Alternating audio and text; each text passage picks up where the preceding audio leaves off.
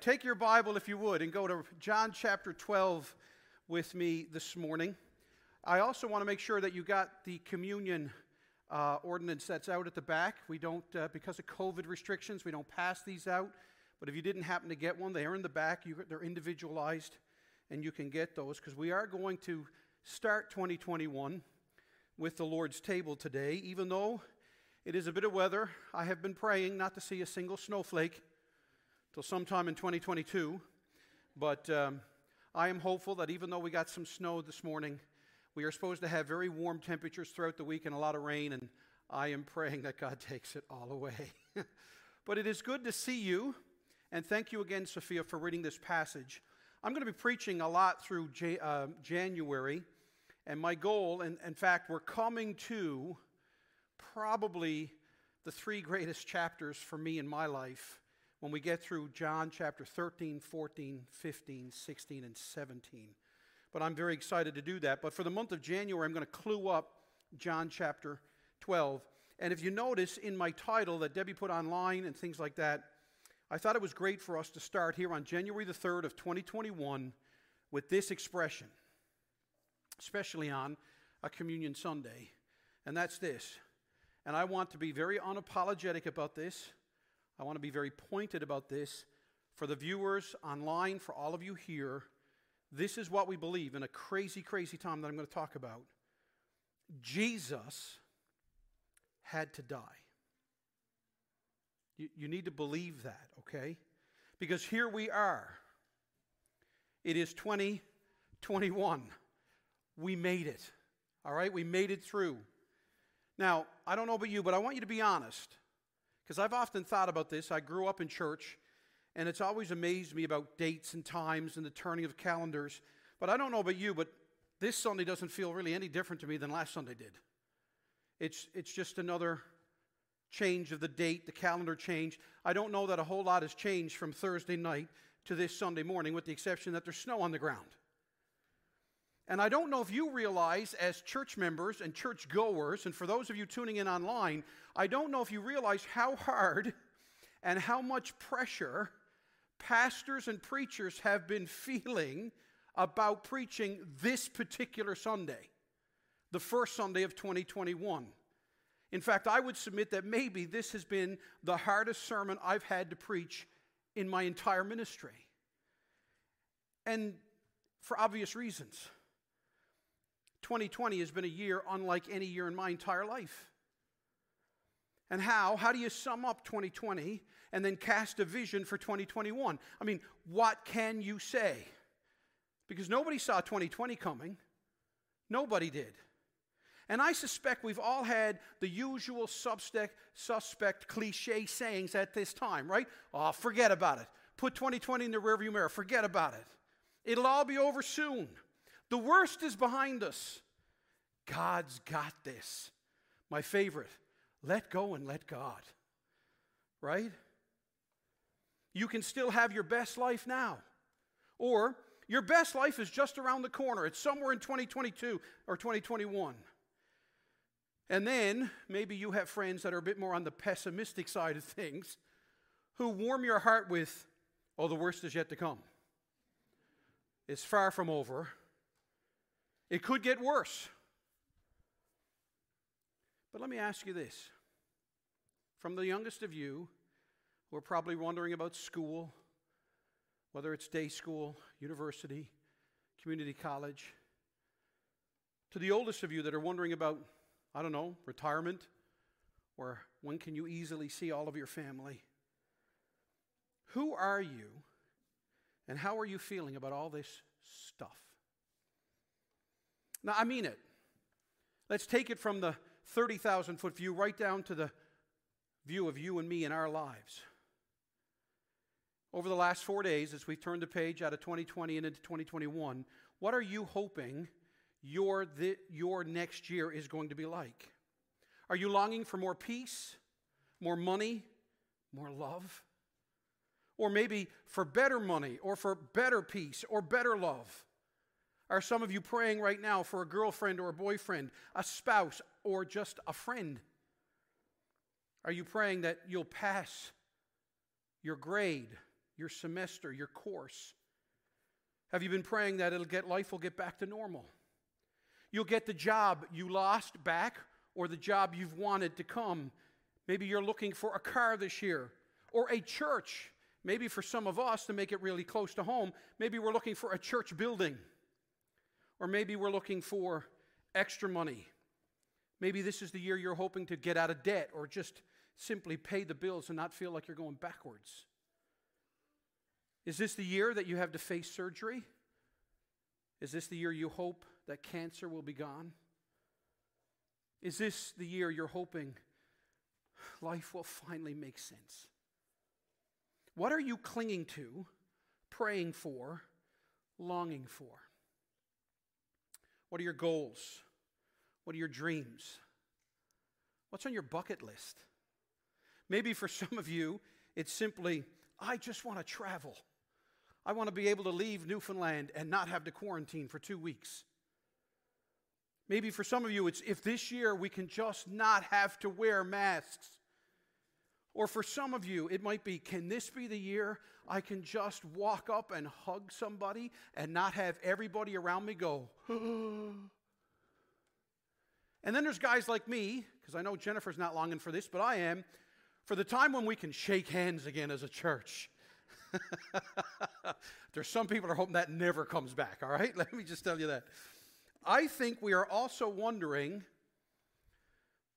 about the effects that all this past year is going to have. What effect will COVID 19 have on you and me this year? Especially as we look throughout all of 2021. How will I make out? How will you make out? How will we make out emotionally or physically or spiritually? Whether you're talking about the mental to the spiritual or to the economical, we are all trying to figure out what life is going to be like. How has how does, how will 2020 affect me in 2021?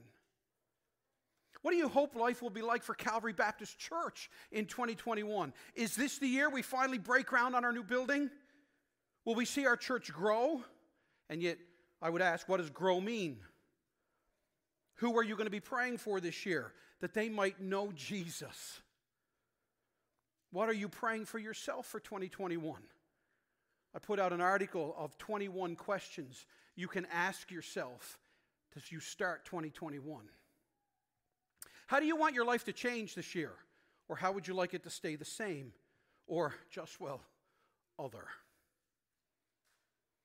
Now, as we looked at John chapter 12, what if? What if I told you that for us, if we want to gain a proper perspective on 2020 and have some real hope for 2021, what if that the answers to life and death, your past, your present, and your future that will be or can be yours this year, what if I told you you can find the answers, you can and will find peace, or you can get fulfillment, or you can have joy? What if I told you that you can make sense of life?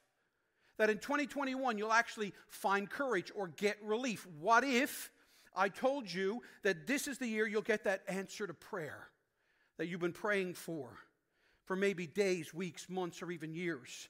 Maybe this is the year that you'll discover that new relationship, find that new career. What if I said that this is the year your marriage is going to find new purpose, or your family will be renewed, or you'll finally feel at home in church?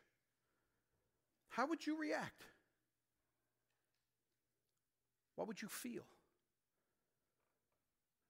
What would you be willing to do or give up or pay to have that kind of knowledge, that kind of security? Well, I'm here on the first Sunday of 2021 to tell you this with all the confidence I can muster in my frail humanity you can have that kind of assurance. But just one thing has to happen Jesus Christ must die. He had to. Yes, as we begin 2021 with the chaos, with COVID 19 still rampant, vaccines trying to be rolled out, with restrictions still at play, and all the economic upheaval, and the more questions than we have answers, personally, and even here at Calvary, maybe, if we're going to have hope, if we're going to make sense of life, if we're going to know why we do what we do, if we are going to find purpose and have mission, and by the way, stay on it, and if we're going to pray and serve and love and see lives changed, if we're going to see our families impacted by grace and our city see life and mercy, then you need to believe and know that Jesus Christ had to die. And this is the power of John chapter 12, 27 to 36. And in this wonderful setup by God's Holy Spirit, here we are in this passage on the first Sunday of 2021 as we gather to celebrate communion. Because why do we do this? Why are we going to use this unique little package thing with the tartiest grape juice ever known to humankind? We do it in remembrance of Christ. Well, what are we remembering? that he died for you, for me. And so today, for just a few short minutes, as we come to communion, I want us to consider this. What are the effects of Jesus' death? What was the effect that the world experience that Jesus went through, that you and I go through? Because Jesus had to die. If you're taking notes, I want to look at John chapter 12 and beginning in verse 27, and I want to look first at the effect of the cross on Jesus.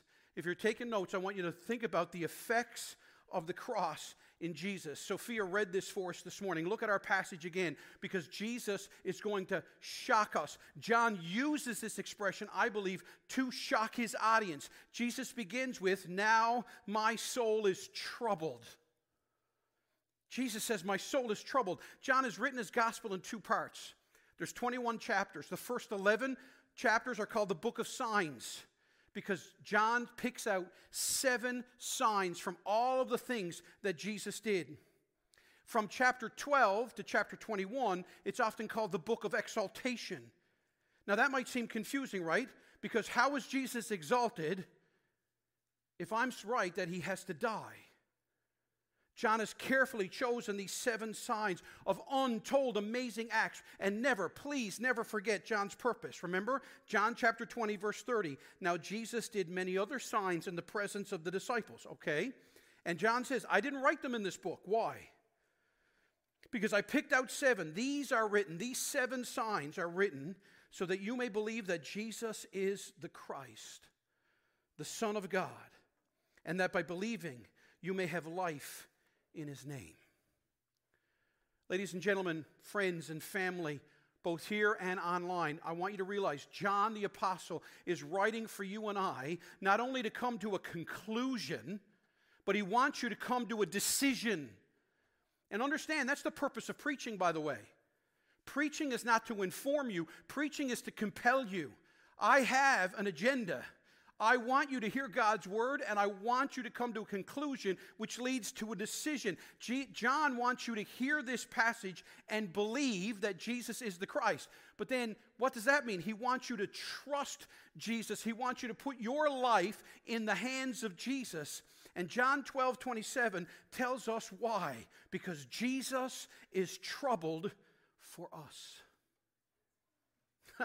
in a world of trouble, in a world of chaos, in a world of uncertainty, in a world of anxiety, in a world of mixed messages, I long and I'm burdened for the generation underneath me. When I look into the faces of you young people that are in your preteens and your teens, and I can't imagine what it's like because you are constantly being sent mixed messages. Girls are being told to be pretty and yet manly.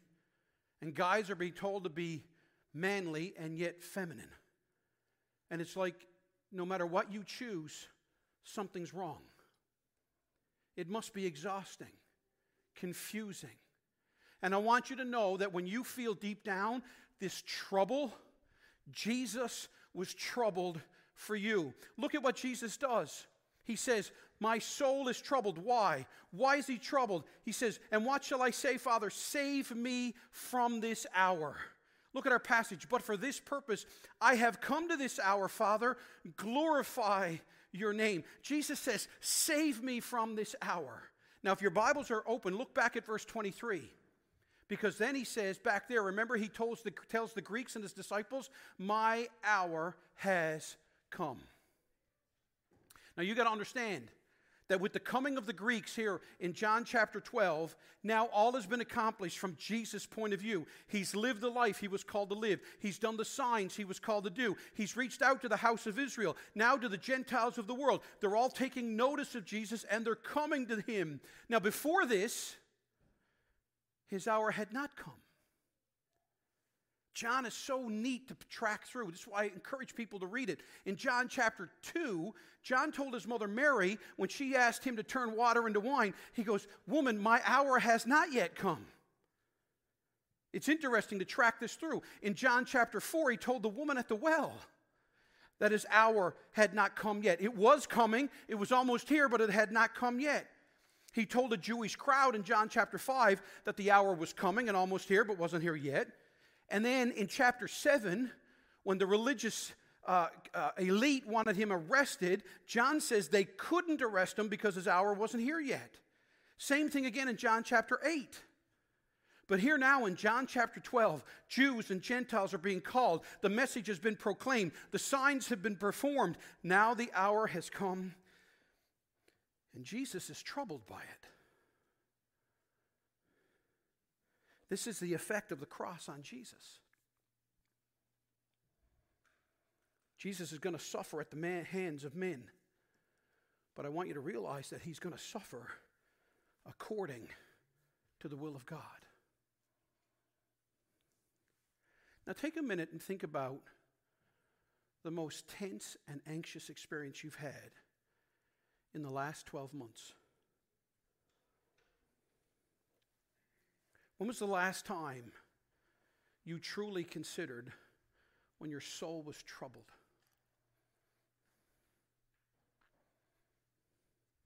When you just had that knot in the pit of your stomach? When sleep evaded you? When you couldn't eat because you thought about that appointment or that conversation or where your children were? Or is my spouse going to stay with me? Or what will the doctor tell me when I go to see him or her? Have you ever experienced it when your soul is troubled? But have you ever thought about this? When was the last time you actually thought about what our sin has done? In Matthew and Mark and Luke, they take us to the Garden of Eden the three writers of what is called the Synoptic Gospels. And this is often what we look at when we see Jesus' pain and his anguish and his burden. This is the effect. Jesus is going to suffer.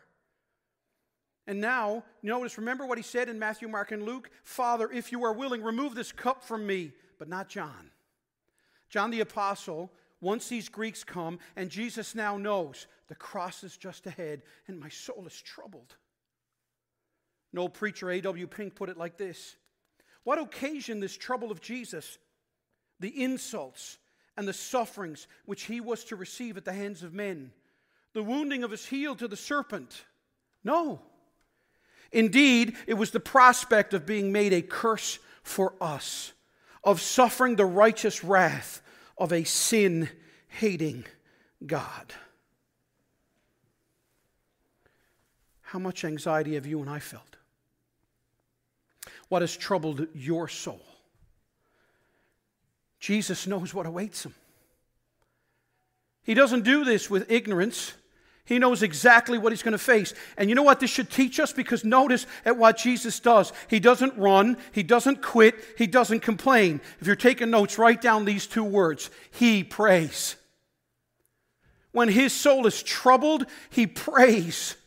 Jesus knows what the will of God is. He trusts his Father. He submits to the will of God. But more than that, Jesus wants God to be glorified. And here is Jesus practicing the very formula of prayer he taught the disciples to pray back in Matthew chapter 6. Remember? Thy will be done on earth as it is in heaven. His soul is troubled. He's feeling the burden on the cost and the pain and the anguish of sin, and he prays. Jesus isn't resolved because Jesus would save. He is comforted and strengthened by the fact that God is going to get glory. Now, look at what happens next in verse 28. God speaks. God speaks. Have you ever looked at this? Then a voice came from heaven I have glorified it, and I will glorify it again. You notice Jesus prays, and he gets an answer to his prayer. Your Bible is filled, actually, with if you pray and ask anything in my name, according to my will, you'll get it. The reason why Jesus always gets an answer to prayer, he always prays according to the will of God. Not my will, but your will be done. Thy will be done on earth as it is in heaven. But do you realize this isn't the first time that God the Father has spoken during Jesus' life? He spoke at his baptism. This is my beloved Son, in whom I'm well pleased. He spoke at his transfiguration when Peter, James, and John, this is my beloved Son hear him. One commentator put it this way I love this.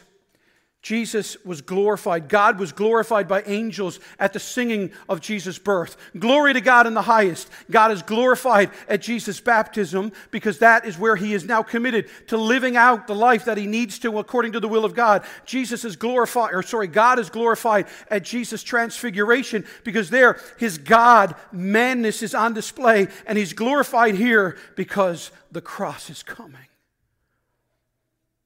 And so God is glorified. This is the effect of the cross on Christ. It troubles him. It burdens him. It drives him to prayer. It drives him to want the glory of God. But now look at the next few verses in verse 30.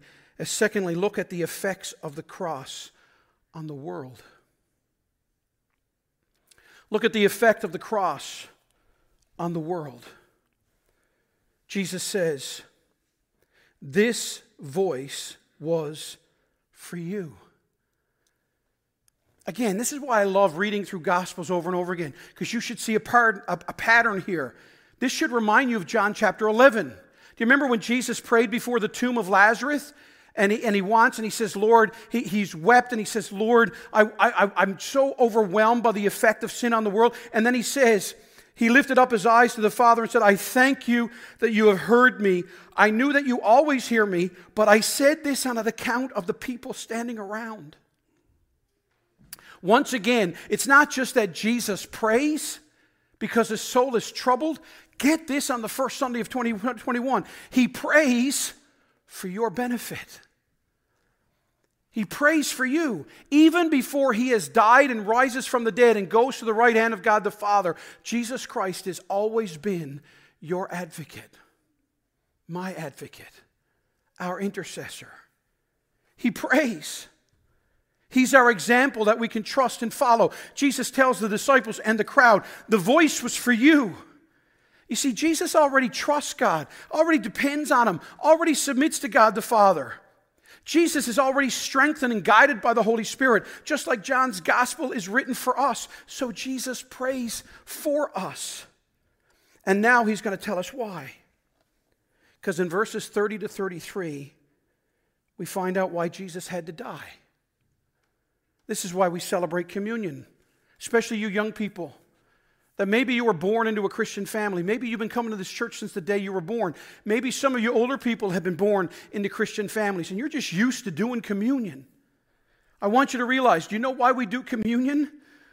Because Jesus had to die. And you know why? Because sin is sinful. The cross of Christ judges the world. Why? Not in some sanctimonious self righteousness the cross of Christ judged the world because it condemns the world's sin. If Jesus had to die, then you and I need to realize how awful sin is. It's so awful that nothing less than the death of the second person of the Trinity could pave the way for salvation and forgiveness from sin. This is why we have a call to confession in our services. The cross of Christ judges the world because it exposes the selfishness of the world. It shows how the world was made to be a place where people unselfishly lay down their desires for the benefit of others, but that's not what we do, is it? J.C. Ryle said, Terribly black must be that guilt for which nothing but the blood of the Son of God could make satisfaction. Heavy must that weight of human sin be, which made Jesus groan and sweat drops of blood in agony at Gethsemane and cry at Golgotha, My God, my God, why hast thou forsaken me? See, in 2021, we live in a world that writes off sin as a small thing. We don't tell lies, we, we exaggerate. We've got problems. Today, sin is excused as a dysfunction. It's no longer viewed as evil. Sin is written off as the inevitable result of, result of poor environments. But the cross of Jesus Christ exposes the evil of the world's sin in a way that judges the world. And what's the other effect of the cross on the world? The cross judges the world's attitude towards Jesus. Richard Phillips says, Why, after all, was Jesus crucified? On the Godward side, he was crucified as a sacrifice for our sin. But now, men and women, listen to me now. But on the manward side, on the world side, have you ever thought about this? Jesus was being removed by a world that hated him. I know we've come through the warm and fuzzies of Christmas and baby Jesus in a manger. If you want to understand the world, consider what it did to Jesus Christ. Think about it. He lived a perfect life of truth and love, healing and teaching the people, so the world killed him. Therefore, Jesus anticipated the cross by saying, Now is the judgment of this world. But here's my favorite effect of the cross on the world. It's the one that we all need to realize as we begin 2021. Look at verse 30 again. Now will the ruler of this world be cast out. Friends, listen, Jesus had to die because that defeats the power and the plan of Satan. Oh, There are two great loves I have, longings I have to make every man and woman in this church understand. Number one is this God defines you. The world doesn't define you, you don't define you. Even the bad things that have happened to you don't define you. And if you're living and you're looking at me right now, it means your heart is beating, which means your story is not written yet, which means God has a plan and a purpose and an identity and a value for you. But the other thing I wish I could get everybody in this church to understand Satan's lost. If there was ever an appropriate time for us to do the pop culture thing and go, loser, it's to Satan.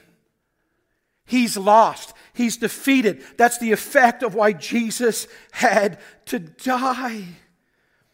Genesis 3:15 is finally about to be fulfilled. The hour has come. God has spoken, but notice the irony.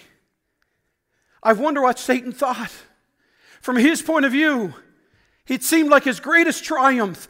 Jesus is going to die, and not only that, he's going to die at the hands of his own creation, his own chosen nation of people. And friends, listen, the world sees and knows this and mimics it. Why do you think you love old movies like E.T. and The Matrix and even Captain America? Have you ever noticed the common theme? Someone dies on behalf of others. Someone dies. And then yet, they live. E.T., remember that little uh, alien? you know what? I don't even do it. It'd be too pathetic. All right? He comes back to life. In the Matrix, Neo. Oh, he lays down his life. Remember in that first movie, he gets shot to death, and then all of a sudden, he's back to life. And Captain America put the plane down into the, into the ocean, froze to death for 70 years, comes back to life. Do you ever wonder why Hollywood is trying to feed you this story? It's because they can't help but take notice of the effect of the cross on the world. I find it ironic. They mock Jesus, they deny Jesus, they won't turn to Jesus, but they write stories inadvertently about him. Oh, young people, don't miss this.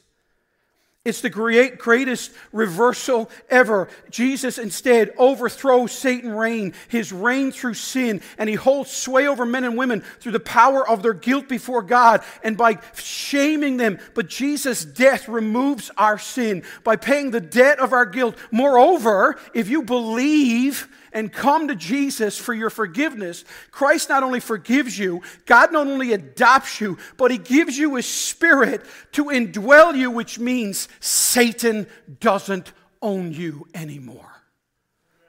Get that this year as you start it. Oh, Dr. Donald Grey Barnhouse said, when a person becomes a Christian, he is delivered from Satan's grasp, and the chains of sin which had shackled him or her are instantly broken. You see, the cross not only, not only secured not only the judgment of the world that rejected Jesus, but it also overthrew his enemy, the devil. And notice in verse 31, Jesus says, When I am lifted up, I will draw all people to myself. In other words, God is glorified. So there must be a reward for Jesus' submission and obedience, right? And there is. God has promised Jesus a people, a people from every tribe and nation and tongue and young and old, rich and poor, male and female. Now, listen, this is not universalism. Like now, it doesn't matter how you live because Jesus died and we're all going to get saved. No, all here means that all of the people God has promised to Jesus.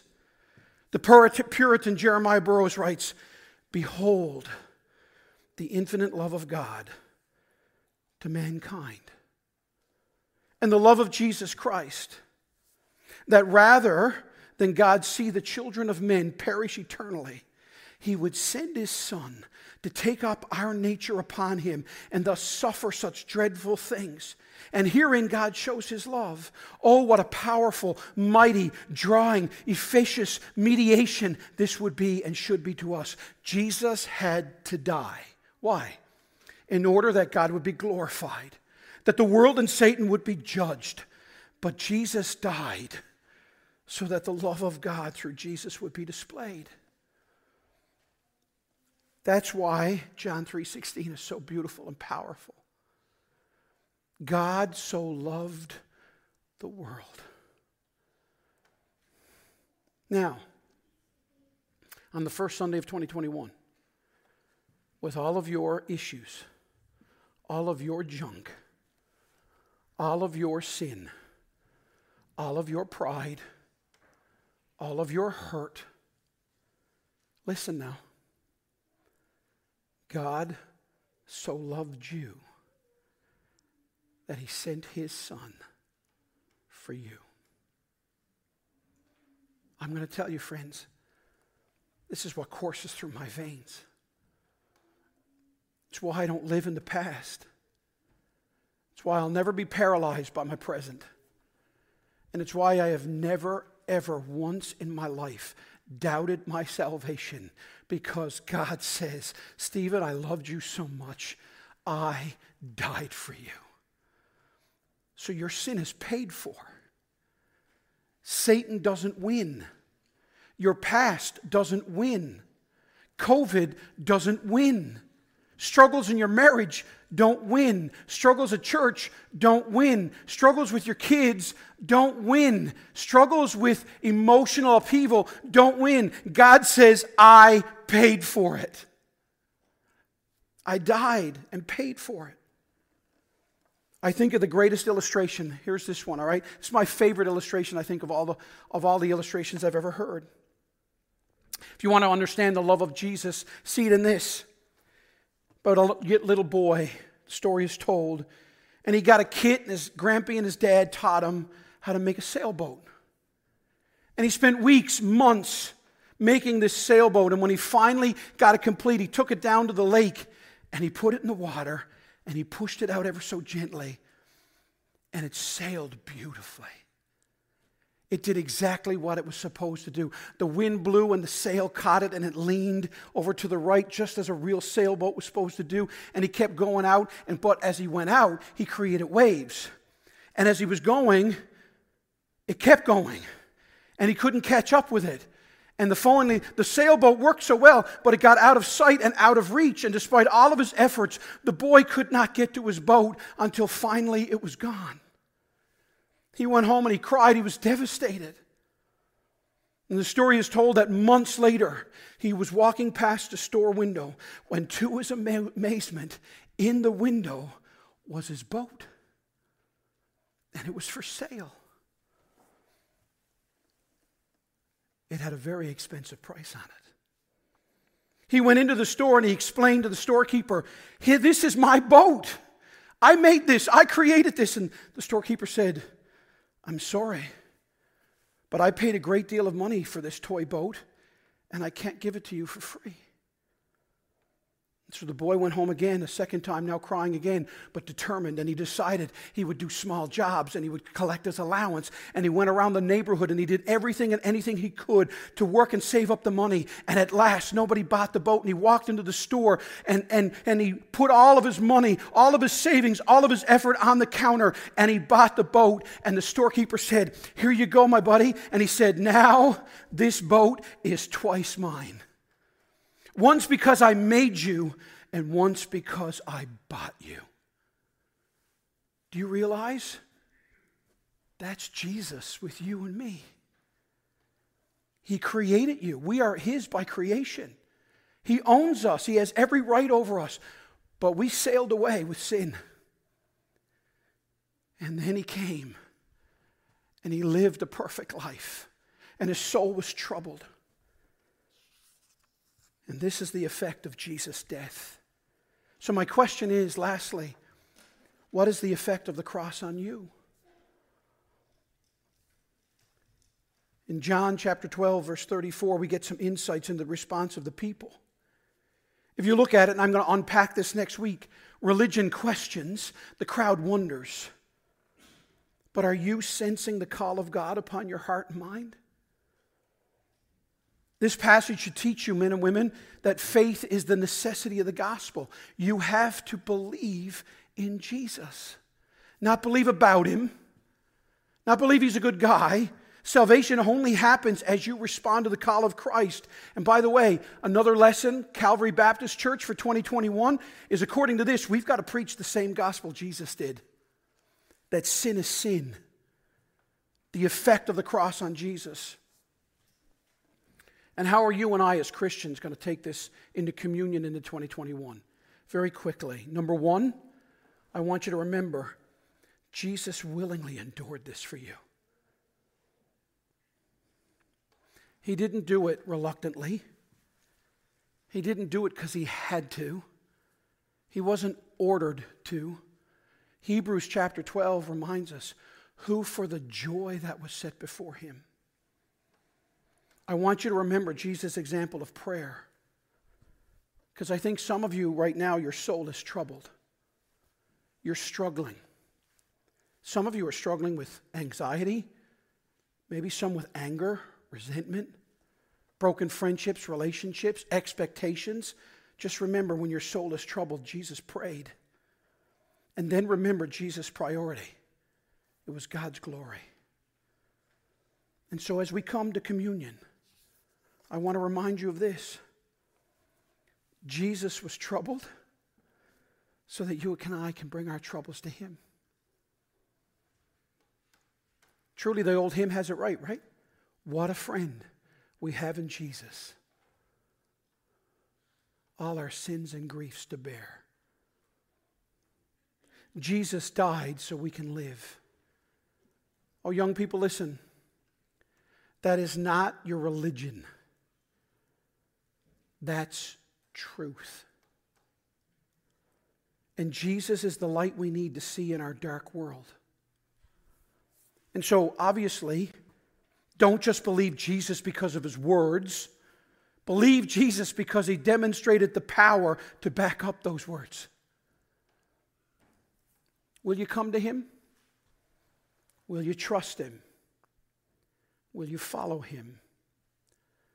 Calvary, will we honor him? Jesus had to die so that we could live. Let's live this year.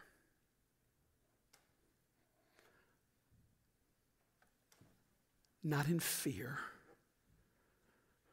not in selfishness, not in short sightedness. Let's live for Jesus because he died for us. Now, I don't know about you, but that's a reason to have communion. Let's pray. Father God, as my fellow elders come, as we are bowed in prayer, both here in this room and online, and men and women are tuning in, I want the whole world to know that Jesus had to die. And Jesus died because it was your will, and Jesus died because it was my sin. And Jesus died because it defeated sin and defeated Satan. And Jesus died for your glory. And Jesus died so that we could live. And so, Lord, as these elders come up here with me, we don't gather up here because we're the leaders of Calvary Baptist Church. How dare we say that? You're the head of this church. They don't gather up here because there's some sort of spiritual Sanhedrin. These are sinners saved by grace. I only ask my brothers to come and join me up here so we can stand before our other brothers and sisters, so we can stand in front of this camera that beams us out to the world, so we can boldly declare we are simply the recipients of God's love. And we are here to praise God. We are here to follow you and to trust you and declare that we remember what you've done for us. And Lord, COVID 19 doesn't stop the gospel. An economic setback doesn't stop the gospel, and our sinfulness doesn't stop the gospel, and our growth doesn't stop the gospel because we are simply the recipients of your grace. But Lord, when we hear it and we see it and we've touched it and we've experienced it, Lord, the grace of God changes us from the youngest to the oldest. It humbles us. It gives us bravery to be honest about our sin and our struggles. It gives us a fuel to say, I want to be right with other people. I don't want to harbor bitterness. I don't want to hang on to the past. I want to give it to Jesus because Jesus died for it. So, Lord, as we commune with you now on this first Sunday of 2021, help us as a people to see you, follow you, hear you, trust you, and honor you. In Jesus' name, amen.